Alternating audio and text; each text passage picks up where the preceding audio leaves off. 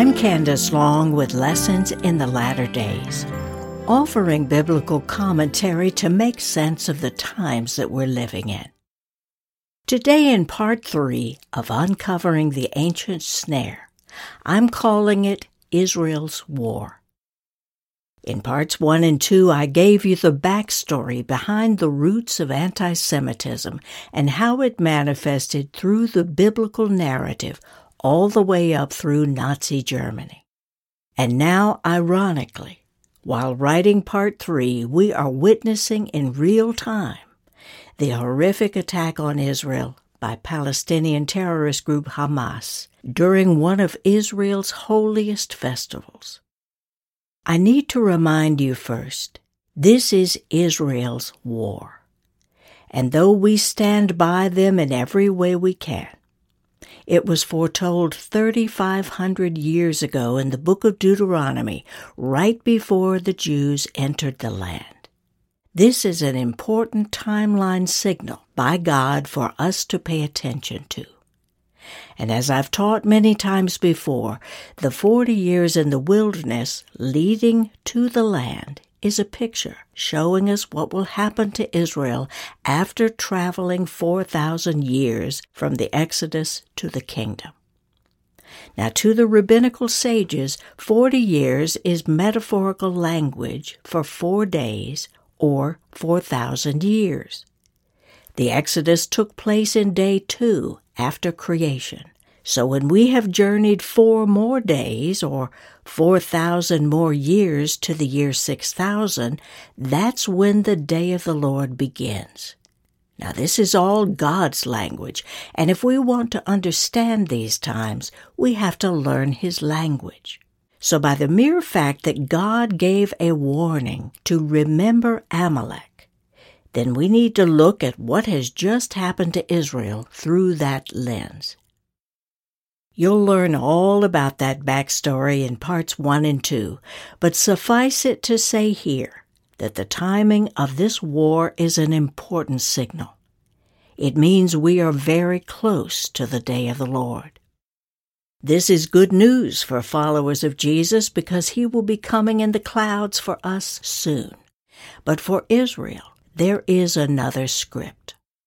So I'm reorganizing this episode, part three, to help you understand Israel's place in the very end of days. Believers need to know how to pray for Israel. If we're asking God to swoop down, stop the fighting, and return everything to normal, this kind of prayer is magical thinking when dealing with the biblical end of days. Both testaments teach us how bad things are going to be for Israel before the Lord comes for us. He will lead them straight into the seven horrible years known as the birth pangs, which will birth the Messianic kingdom. They will endure awful times for our benefit, but during this time, the Father has angels assigned to seal those who are His and protect them just like He did during the Exodus in ways we know nothing about living miraculously is their ancestral legacy. Angelic hosts will fight on their behalf. We can lift them up to the Father for mercy and divine protection, especially for those who are to be sealed. But we cannot rescue them from their appointed time at the end of days. No one could prevent our Lord from going through Gethsemane and the crucifixion. It was a time unlike any other, fixed by Almighty God and foretold by Jesus Himself. In the same way, no one can prevent this season for them if we are truly at the appointed time, which I believe we are. As I taught in parts 1 and 2, God left Amalek in the land to test his people. God said so. So what Israel is going through now is one of those tests. Will the Jewish people trust him through these sorrows, or will they abandon him? And we are witnessing their struggle and should pray that they choose him. Now let's go back to God's final warning to Israel in Deuteronomy 25, right before entering the land. He told them to remember Amalek, whose bloodline will always be inflamed with hatred for the Jews. They were to wipe out the memory of Amalek in the earth. But as we have seen, the spirit of Amalek continued to show up generation after generation. Now, in this episode, I want to share three initial observations.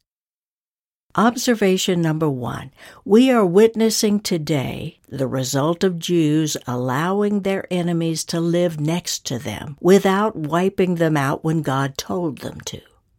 Now, you may recall that Gaza was part of the territory originally given to the tribe of Judah, but they never could fully conquer them and drive them out and we are dealing with the aftermath of that.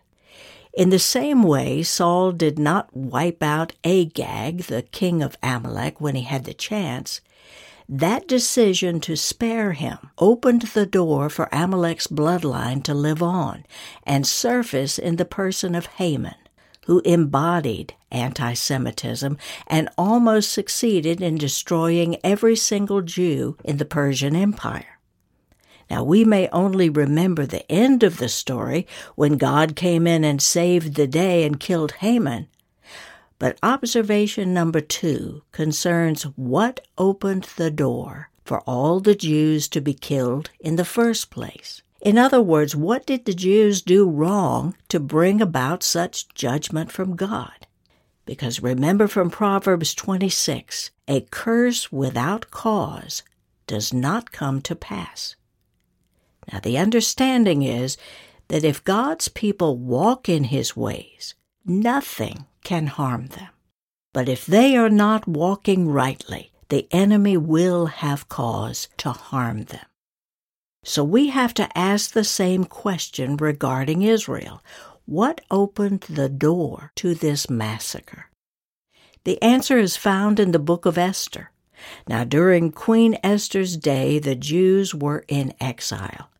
They had turned their back on God. They quit living by the Torah, and as a result, they lost the temple and were scattered throughout the Persian Empire, which is today's Iran.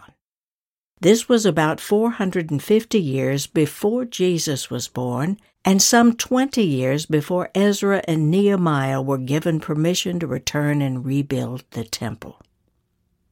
Now, the story opens with King Ahasuerus throwing a party for all of his leaders. That party lasted 180 days. Now, remember, God's numbers in the Bible are very significant. Messianic Rabbi Michael Washer writes that this is a hidden picture.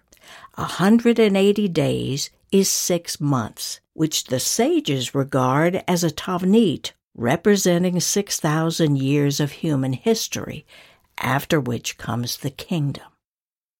This interpretation is confirmed in chapter 1, verse 5, which says, quote, When these days were completed, referring to the six months, the king gave a banquet lasting for seven days in the court of the garden of the king's palace. Unquote. This seven day banquet is a hidden reference to the seven year wedding feast in heaven, the king's palace, after the 6,000 years are completed. I want to show you three lessons that we can draw from this passage. Lesson number one is that from the beginning of chapter one, God tells us the book of Esther is not just a little story from of old. Rather, it has significance about the days that we're living in now, right before the day of the Lord.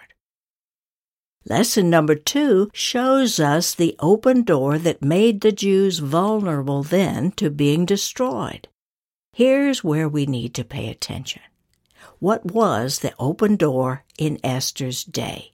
And could this be the same thing that opened the door to Israel's attack? According to a key rabbinical source, the Jews living in exile in Persia endangered themselves by participating in the king's pagan six month long feast. Now, let me repeat this again because it is loaded with application. The Jews living in Persia, in other words, God's people had been expelled from their land and were living alongside Gentiles.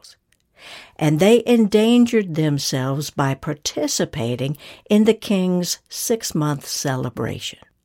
Now, here's what made this dangerous the celebration overflowed with non kosher food and wine, using utensils that the Persians stole from the temple during the invasion. It involved going to festivities on the Sabbath, and this way of life was diametrically opposed to the lifestyle God laid out for his people, which was what? To follow God's ways and guard them. Not doing that caused their exile in the first place, according to all the Old Testament prophets. But the Jews kept on living like Gentiles, doing what the other nations do, because it was fun. It was freedom from all that strict Torah stuff.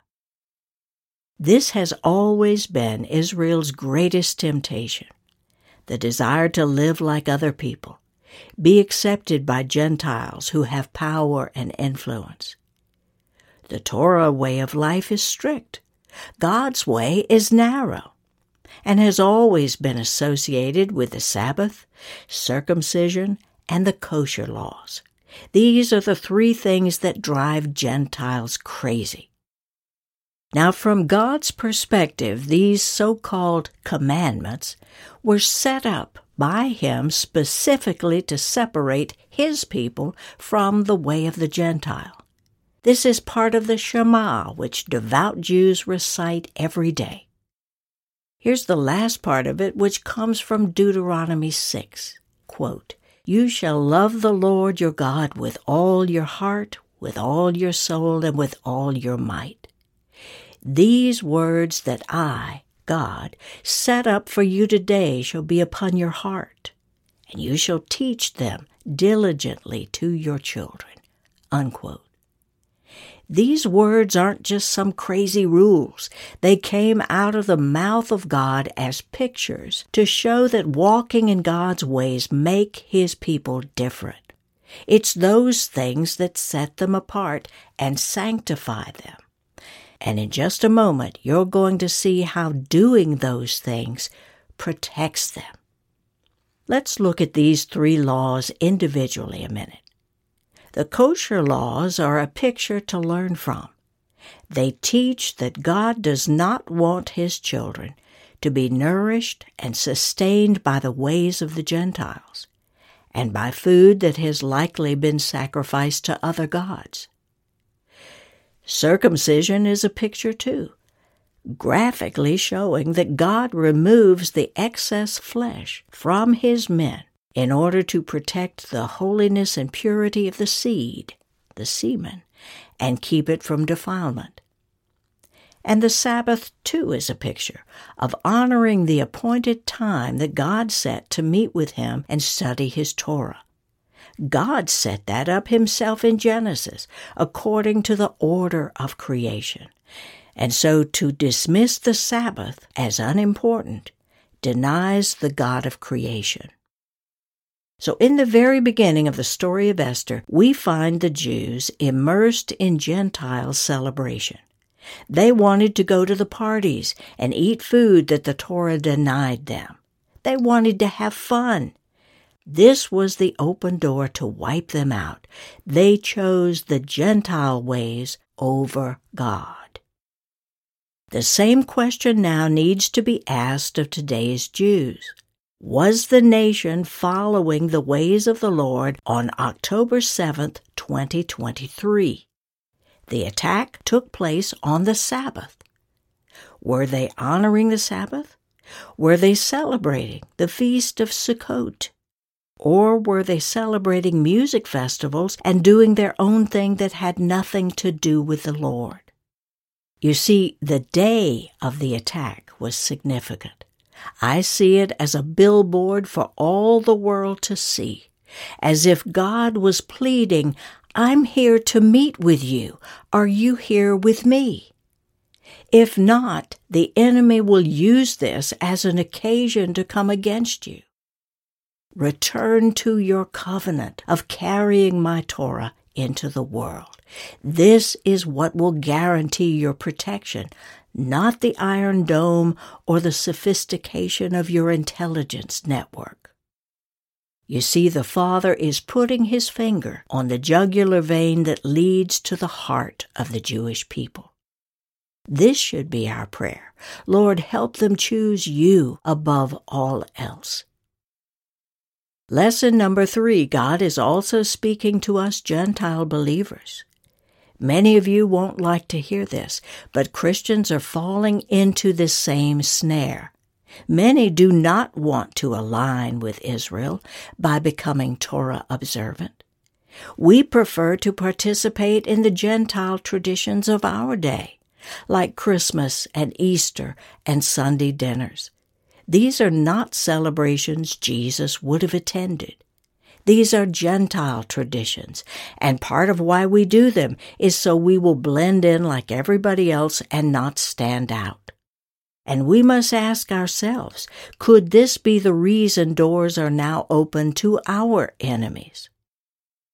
The bottom line here is that God is restoring His ways, and we too must choose between our traditions or God's. Observation number three concerns the rise of anti Semitism. In part two, we saw how Scripture followed Amalek's bloodline to Haman and settling again in Nazi Germany, a nation descended from Amalek. And they succeeded in destroying six million Jews. The Bible teaches us that hatred of the Jews will not go away. In fact, it will get worse. In Zechariah 12, we read, quote, The word of the Lord concerning Israel.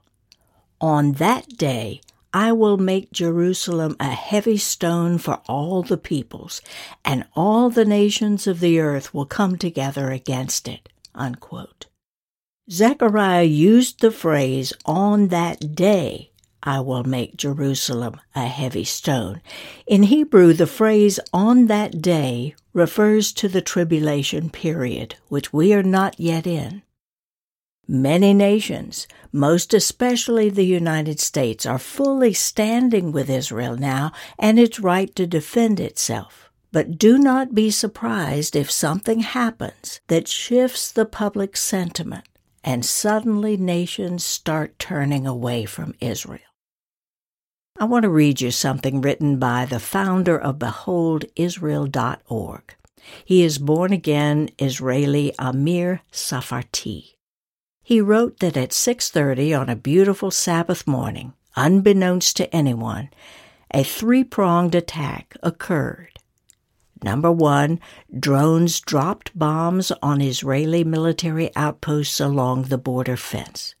Number 2, thousands of rockets made it past the Iron Dome defense system. Number three, the border fence was blown open and more than a thousand terrorists poured through to hunt Jews.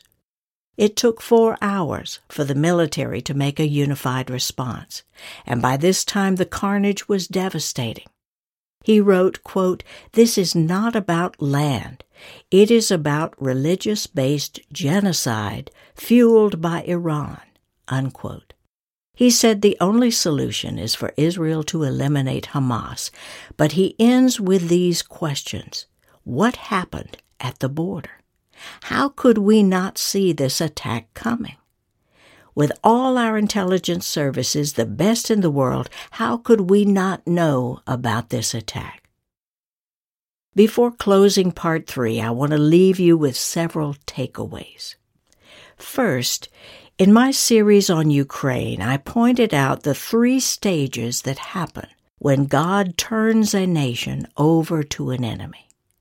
Stage one is the siege, that's when an unseen enemy force surprisingly comes upon a country. Stage two is the breach, which are the specific areas of breakthrough where there was easy access. And stage three brings destruction. In this attack, the siege happened when the drones scattered the Israeli army that were stationed along the border fence. There were three areas of breach the armed guards, the attack from the sky with no protection from the Iron Dome, and then the explosions at the fence itself so the terrorists could pour through into Israel. Now, God is showing here that Israel is in a vulnerable position right now. He is getting their attention especially if Russia and Iran are supporting Hamas. Takeaway number two is the timetable of this event. It happened during one of the holiest times of the year, the festival of Sukkot, which is when Jesus was born, by the way. It is also called the Feast of Booths. Sukkot, which means booths, celebrates God's divine protection, which he personally gave Israel throughout their 40 year journey. They lived under his booth, under his glory cloud covering.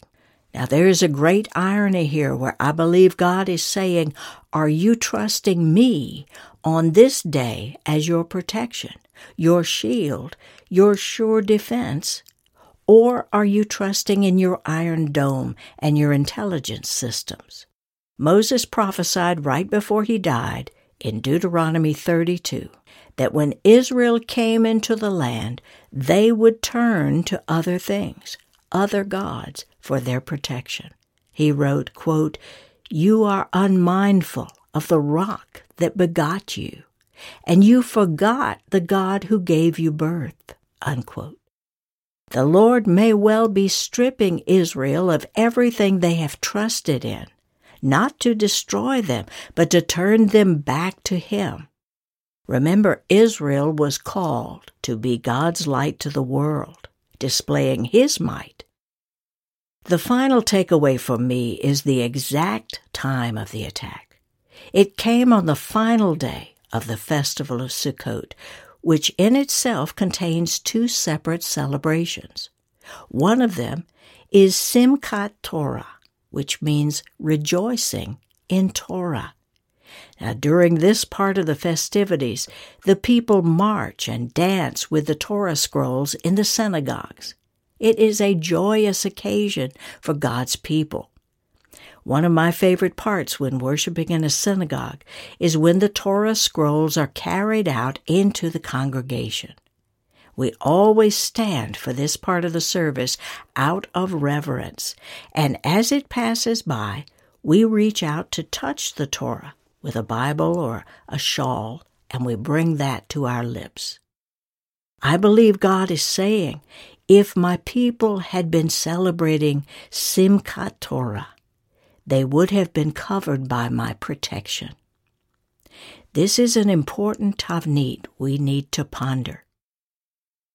Next time in part four, I will continue to weave the emergence of Amalek with what we are seeing unfold in Israel today, and try to offer some direction about ways that we can best support Israel in these difficult days.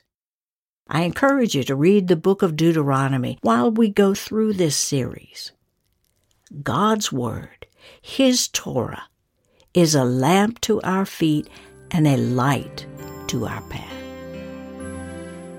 I want to thank you for taking time to listen. You'll find this episode, The Ancient Snare, Part 3, Israel's War, on my podcast site at candicelong.com slash podcasts. If you subscribe, I'll send you links to all of my resources to help you find your destined place in these end times. I'm Candice Long. Join me again next time for lessons in the latter days. God bless.